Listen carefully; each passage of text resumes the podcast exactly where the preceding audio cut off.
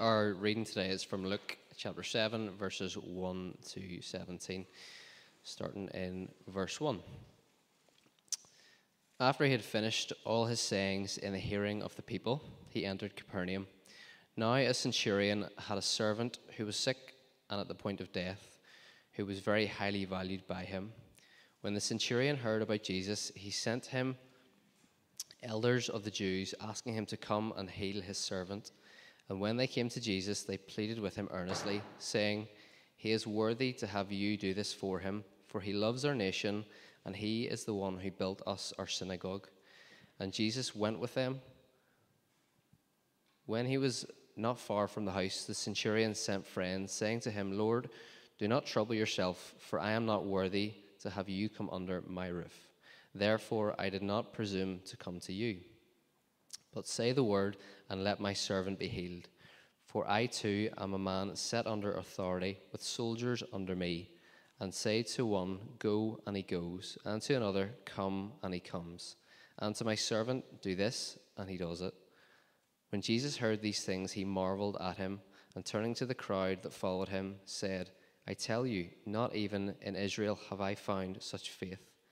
And when those who went sent returned to the house, they found the servant well. Soon afterwards, he went to a town called Nain, and his disciples and a great crowd went with him. As he drew near to the gate of the town, behold, a man who had died was being carried out, the only son of his mother, and she was a widow, and a considerable crowd from the town was with her. And when the Lord saw her, he had compassion on her, and said to her, Do not weep. Then he came up and touched the bier and the bearers stood still. And he said, Young man, I say to you, arise. And the dead man sat up and began to speak. And Jesus gave him to his mother. Fear seized them all, and they glorified God, saying, A great prophet has arisen among us, and God has visited his people. And the report about him spread through the whole of Judea and all the surrounding country. This is the word of the Lord.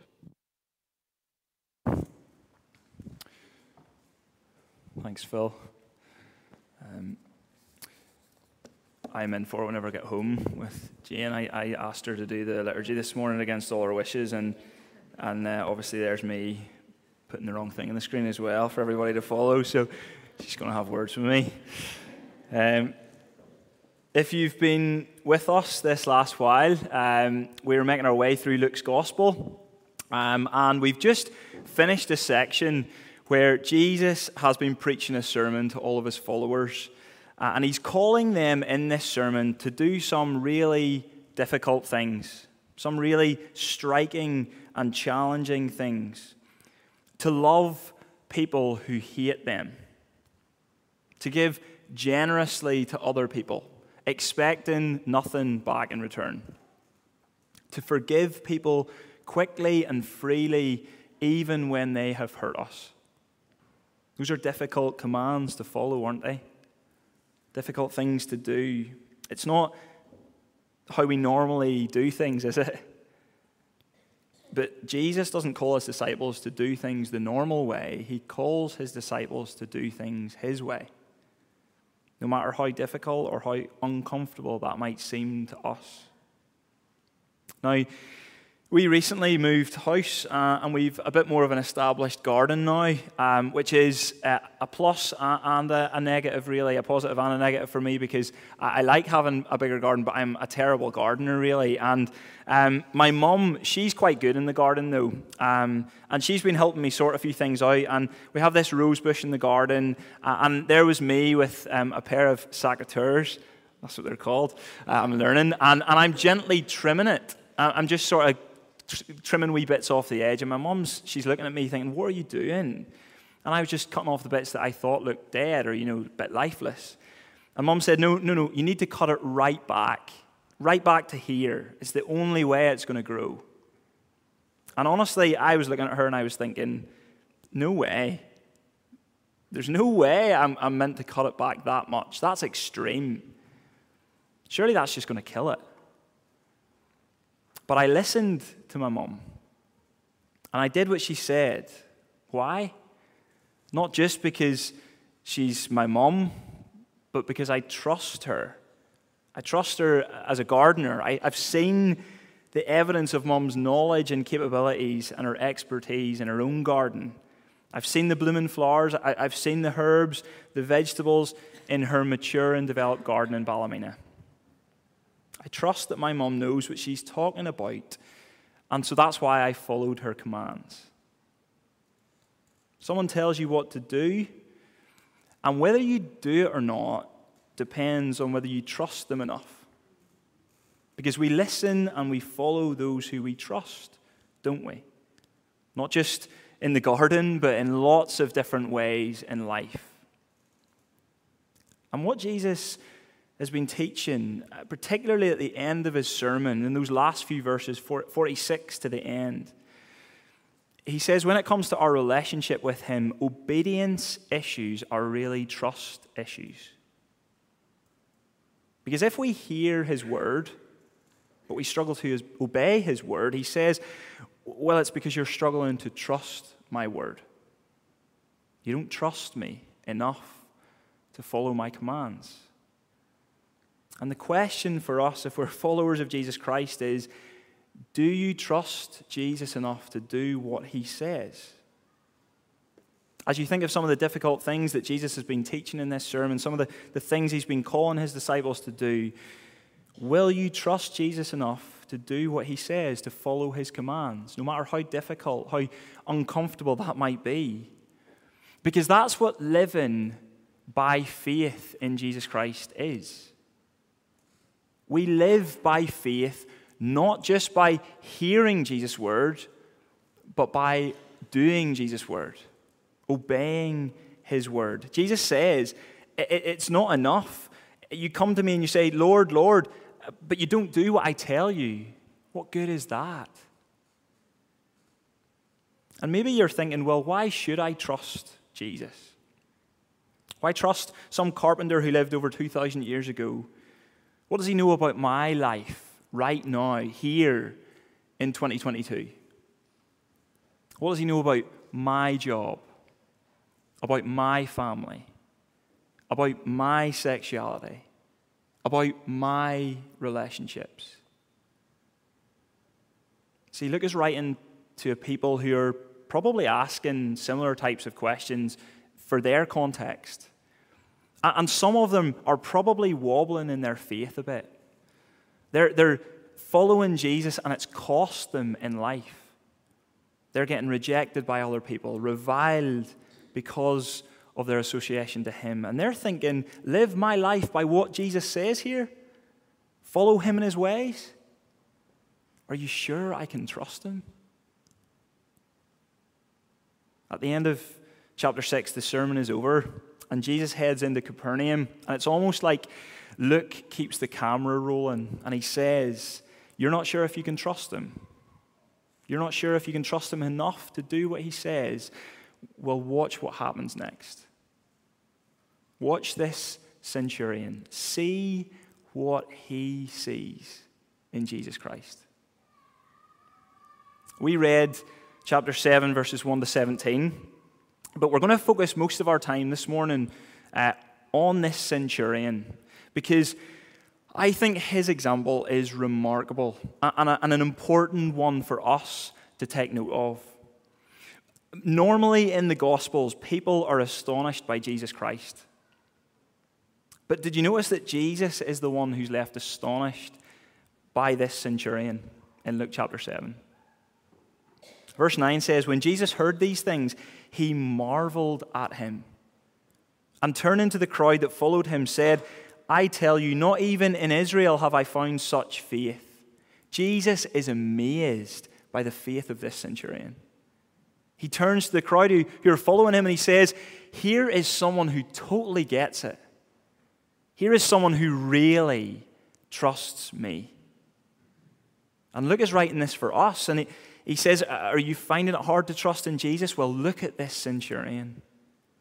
Because this is someone who gets it.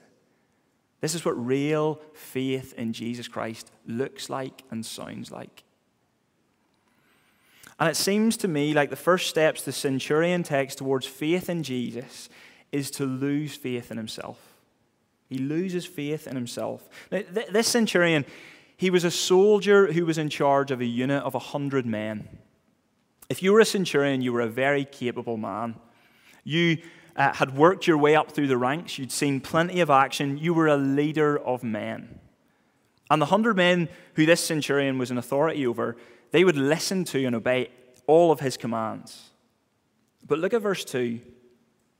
This centurion had a servant who he valued highly, but the servant was sick and at the point of death. See, this centurion, he's used to being in control. He's used to having the authority to change situations, to have people follow his commands.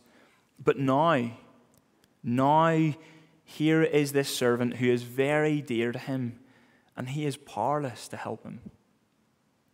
He realizes he has no control, no authority in this situation. This is a powerful man who has been confronted by the limits of his power.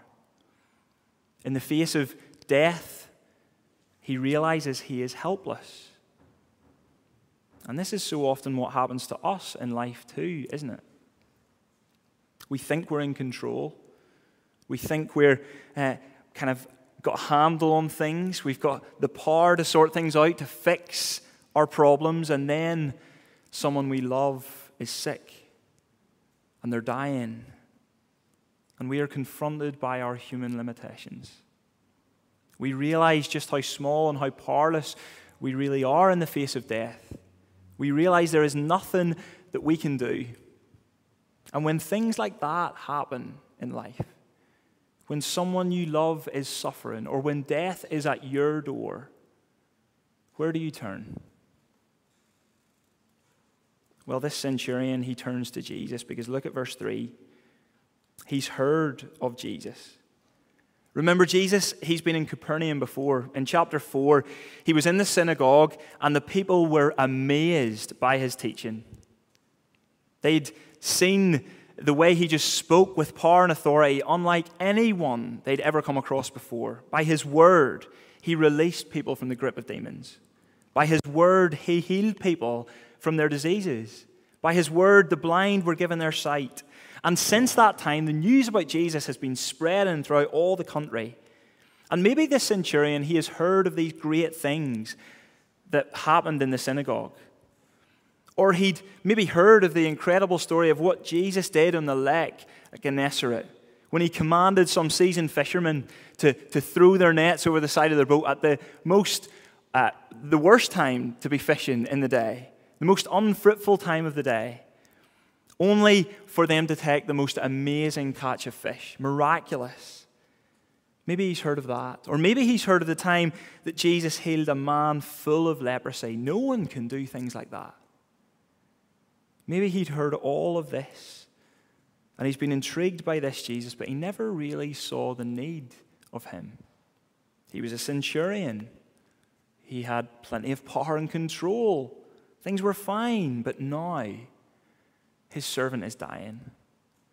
And he realizes how powerless he is, and he remembers how powerful Jesus is, and he realizes he does need Jesus after all.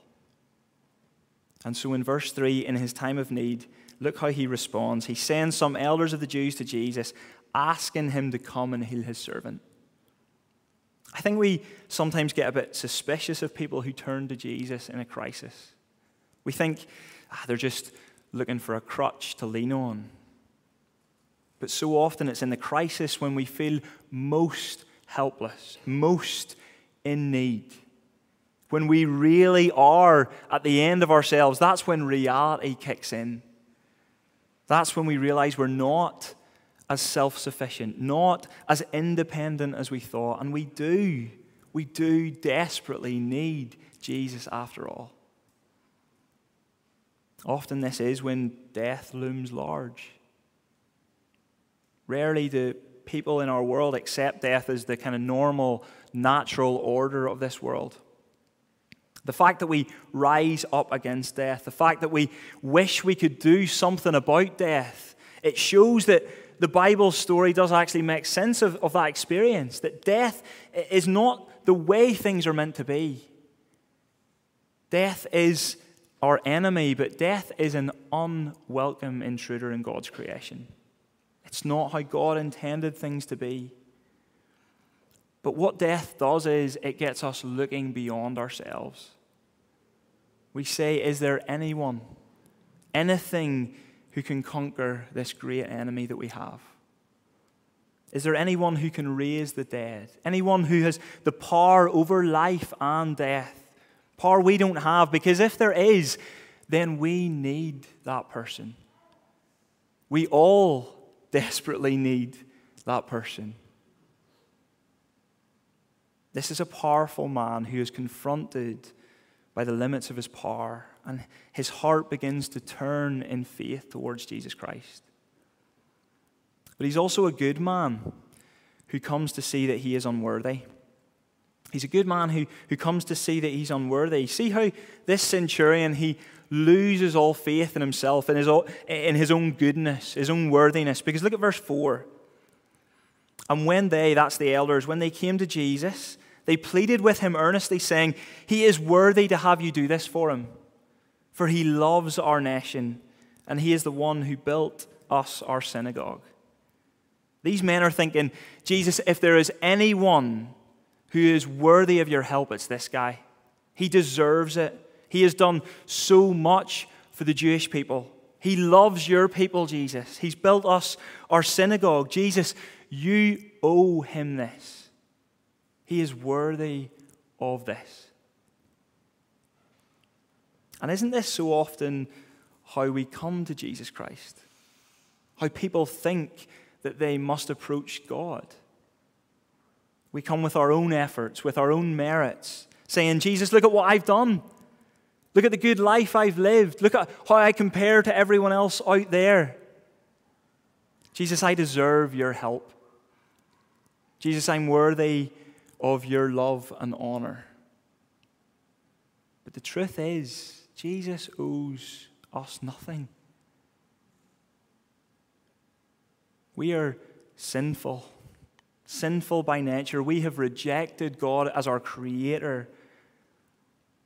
Our own efforts to be righteous, to be good, are but filthy rags to God. And there is nothing we can do in and of ourselves to change that. We are sinful and unworthy. do you see how the centurion he recognizes this? He sees just how unworthy he is. Because look at what he says in, verse 6. When Jesus wasn't far from the house, the centurion sent his friends, saying to him, Lord, do not trouble yourself, for I am not worthy to have you come under my roof. Therefore, I did not presume to come to you, but just say the word. That's all it takes, Jesus. Say the word, and let my servant be healed. You see, the centurion, he understands the truth about himself. Remember back in, in chapter 5, Peter, one of the apostles, he is in the boat with Jesus Christ. And, and he, he obeys Jesus' command and he, he puts the nets over the side and they pull this incredible catch of fish. And the boat is, is almost sinking because there's too many fish. And he can't believe what's happened. And he, he looks at Jesus and he sees him in a way that he has never seen him before. He sees his glory, his majesty, just how big Jesus Christ really is. But then he feels just how small he really is. And he says to Jesus, Go away from me, for I am a sinful man. It seems like this centurion, even though he's not seen Jesus with his own eyes, just like Peter did in the boat, he sees something of Jesus that Peter did. See, compared with some other centurions in the Roman army. He's maybe quite a good guy. He's probably not that bad. But when you stand before Jesus, the King of Kings, you realize that you're not worthy. Maybe he's thinking of the kind of life that Jesus calls his followers to live. He's, he's heard some of these things that Jesus has taught about to love your enemies, to give generously to others, to forgive willingly. And he's thinking, that's not me. Maybe he's thinking of the kind of power and authority that Jesus has. And he says, Well, I might be a big man with big influence in a, in a, in a big home with many men that follow me, but before Jesus, his majesty, his power, his authority, I am nothing. what Luke wants us to see is what the centurion saw in Jesus Christ. Because what we do is we compare ourselves to other people. We maybe think of ourselves as not that bad. And if there is a God, well, we've probably got nothing to worry about really in the end because I'm not perfect, I know that, but I'm definitely better than some other people out there. That's not what the centurion does here. Because the issue is not where you stand in relation to other people, it's where you stand before God. Before Jesus Christ. Jesus who has come and who is coming back. The Jesus who we will all, every single one of us in this room, we will all stand before. The Jesus who calls all of his disciples to, to live a life of radical obedience to him, to, to love others, to, to sacrificially give of themselves to others, to be generous and forgiving. That's the Jesus who has come, and that's the Jesus who is coming back. And the one who we will stand before with all power and authority over life and death. And we think that we're big. We think that we're good. But when we see Jesus for who he really is, we realize that we are very, very small in comparison. We are not worthy of him. This first, uh, the, the, man's first steps towards faith in Jesus were it was to lose faith in himself. Because as long as you think you're powerful or self sufficient or in control in life, you will think that you have no need for this Jesus. And for as long as you think that you're good and worthy of God's favor and love because of the things that you have done, you will think that you have no need for this Jesus. The centurion loses all faith in himself. And he turns to Jesus Christ and he says, I am powerless, but you, you are all powerful. I am unworthy, but you, you're the one who is gracious enough to reach out and to come to those who are unworthy. And so the message he sends is just say the word, Jesus, and my servant will be healed. That's all it'll take. See, he's got no confidence in himself, but yet he's got total confidence in Jesus Christ. Just say the word. I know you can do it. I believe you can do it. He trusts Jesus. And you see how in verse 8 he explains how he came to this conclusion about Jesus Christ?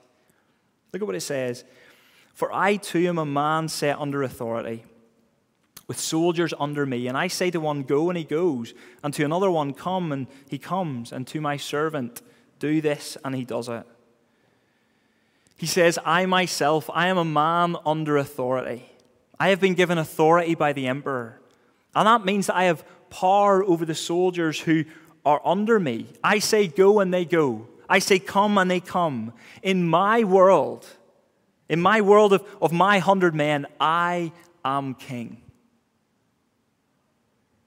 But as he looks at Jesus, he says, But you, you have been given authority that's far, far greater than me. I can tell a hundred soldiers what to do, but you, you can tell the fish of the sea what to do. You can tell evil spirits what to do. You can tell sickness and disease what to do.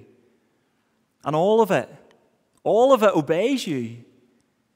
People are healed by your word. The next story that, that follows this is, is one that shows how Jesus has the power to even bring people back from the dead. The centurion says, I am king over a hundred men, but you, you, Jesus, you're king over everything. The whole world. That's why this centurion is totally confident that Jesus can just say the word and his servant will be healed. Jesus can say go and the illness will be gone. He knows it, he believes it, and Jesus, he is amazed by the faith of this man. And he wants the crowds who are following him to see and to learn from this man's faith. And he wants us to do the same. If this is great, great faith, do you see what faith in Jesus is? It's trusting Jesus because you believe that he is king. King over all things, king over life and death. And faith, it isn't blind.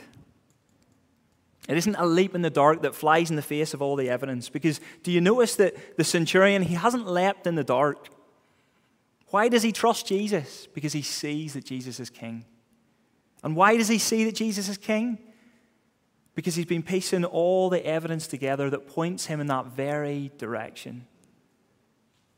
That's what Luke wants us to do as we read his gospel.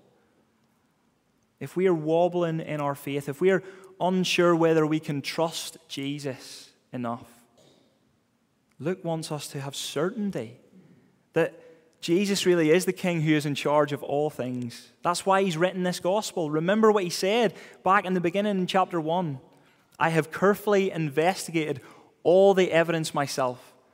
I've cross checked it all. I've interviewed all of the eyewitnesses who were there and saw all unfold with their own eyes. And now I have written this orderly account so that you can be certain, sure, that Jesus really is all he promised he would be. See, back in the Old Testament, God made promises to his people that he would send his king into the world to restore the world to the way God intended things to be in the beginning. Because when God created this world, it was made good. It was perfect. There was no suffering, no evil, no sickness, no war, no death.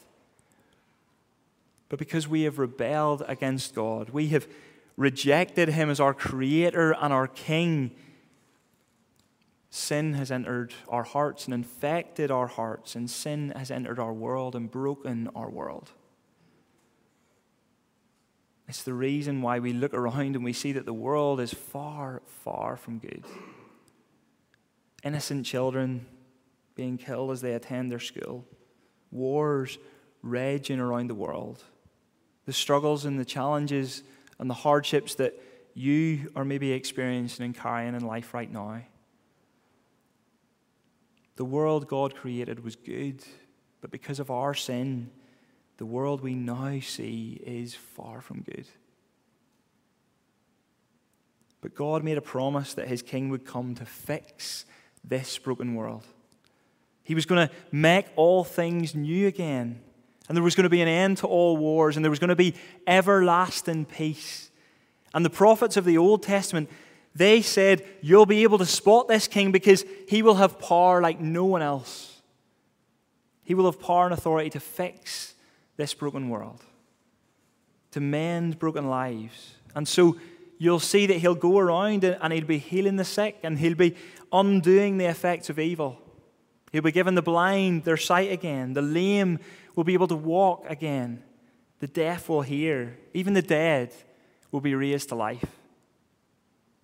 That's the kind of power this king will possess. And Luke is recording what Jesus Christ did and what Jesus Christ said and he looks at us and he says, Do you see what all this points to? Here is a man who does all of those things, who has the power to do all of those things, because here is the king God promised. He has come. Maybe you think, well, really? Look at the world. It still broken. Still so much evil and suffering. The world's not fixed. And you'd be right, the world isn't fixed. But it's not fixed because he's not finished yet. The signs of what he did, though, the evidence of what we see in the Gospels, they point to the power and authority that this king has. He has come and he has started to mend broken lives. We are evidence of that in this room. And one day he promises that he will finish what he has started. One day he will put the whole world back together again. One day he will restore all things to the way God intended them to be in the beginning, which is why we pray, Come, Lord Jesus. We long for that day, for all things to be made new. It's why we, we tell others of that day when Jesus Christ will come back, because we long for them to have the hope that we have as well. And maybe you're, you're sitting here and you're just hoping that you'll get this kind of faith that this centurion has, that it'll all kind of click someday. Well, it is true that, that you will need God by His Spirit to open your, your blind eyes. But how does He do that? He does it by His Word.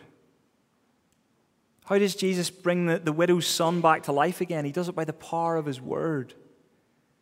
How does Jesus bring any of us from spiritual death to spiritual life? He does it by the power of His Word. If you want to be raised to spiritual life today, you want to trust in Jesus with your life, spend time in Luke's Gospel, spend time in His Word. Look at the things you see about Him and ask God by His Spirit to raise you to new life in Jesus.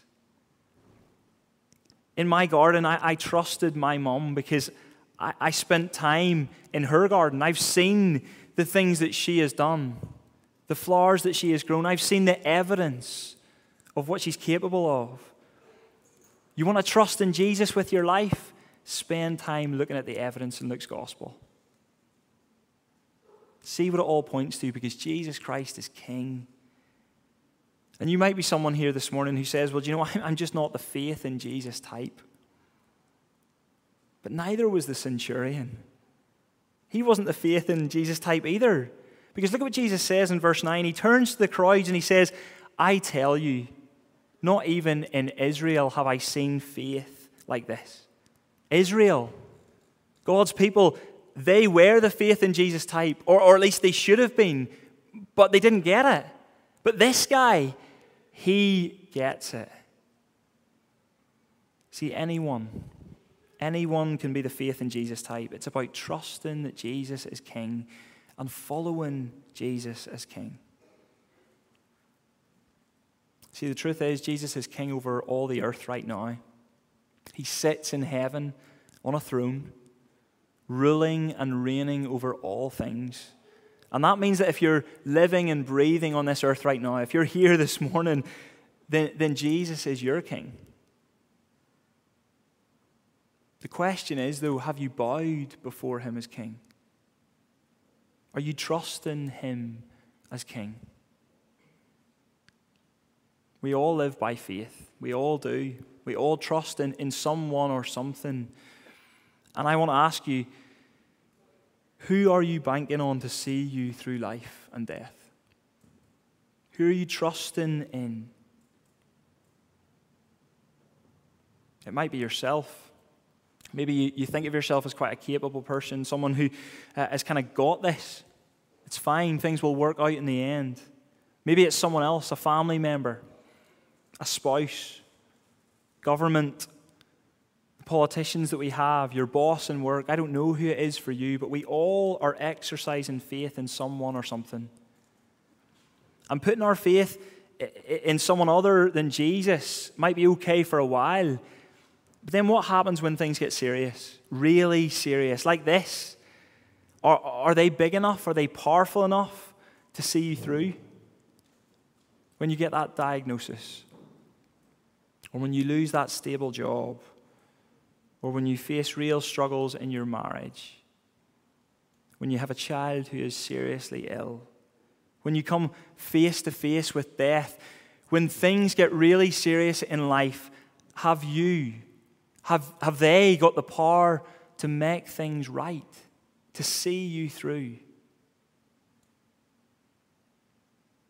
There are people in our lives who we can trust for some things, but Jesus is someone who we can trust for everything, for all things. He is the King who promises to sort all things out.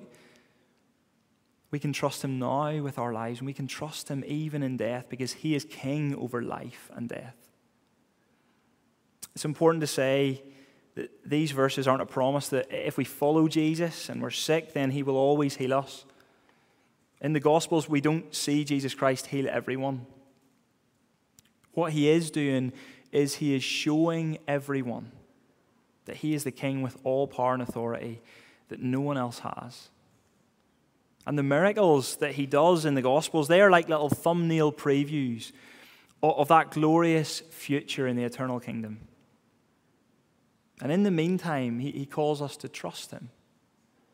Whatever comes up in this world, whatever comes up in our lives, trusting in his word, trusting that he is in charge. We don't know all the answers. There are lots of things in our world, in our lives, that are so uncertain. Lots that we look at right now and we wonder, God, what is going on? Why are things working out the way they are? We don't have any guarantees about how our earthly circumstances will turn out. But, but what we do have is the certainty to know that Jesus Christ is King. He's in charge. He's in control. He is working all things out for the good of those who love him. And he does have the power one day when he comes back to sort all things out once and for all. That's our eternal guarantee, God's eternal, unchangeable promise to his people. He's faithful, he will accomplish his plans. And so we follow him now and we, we obey him now because we trust him now. We do those difficult things that he's commanding because we trust that he's good and he's faithful. And when the king comes to finish what he started, we will be glad we trusted in him. We will be glad as his people that we followed him and we put our lives in his hands. Let me pray for us. Father God, we thank you that you've given us your word.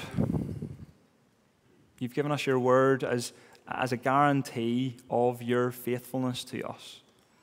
You reveal yourself to us through your word. You show us that in all of your ways you're good. The plans that you have for us, your people, are perfect. There is nothing that can change those plans. And so, as we read in your word of that, that future that is promised to us through Jesus Christ, through what he has done for us on the cross, through his death and his resurrection, we know that we are safe and secure in life now, but also even in the face of death.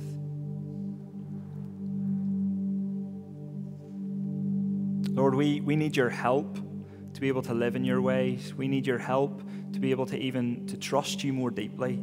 Because by nature, we, we go our own way. We put our faith in other things in this world that we see with our eyes. But help us, Lord, to live by faith, to, to look to the things that are, are not seen, that we can't see with our own naked eye. Because those things are, are, are permanent. They're things that, that will last forever. They're not trans- transient like the things of this world that are passing away. Lord, help us to release those things, to take our eyes off those things and to fix our eyes on you, Jesus Christ. The one sure and certain hope that we have. Hope in life, but hope in death as well. And if there is anyone this morning, Lord, who maybe they're sitting thinking, well, I would love to, to have this kind of faith that this centurion has. I'd love to be able to, to say that I trust in Jesus, but I'm, I'm just not there yet. Lord, I pray that by your word you will, will reveal yourself to them. By your spirit, you will convict them of their need of you. And Lord, you will open their eyes. Bring them from spiritual death, like this, this boy. Bring them back to life again, to new spiritual life in you, Jesus. And may they go from here as someone who, who enjoys uh, uh, and finds strength in the relationship that they have with you. we pray all these things in Jesus' name.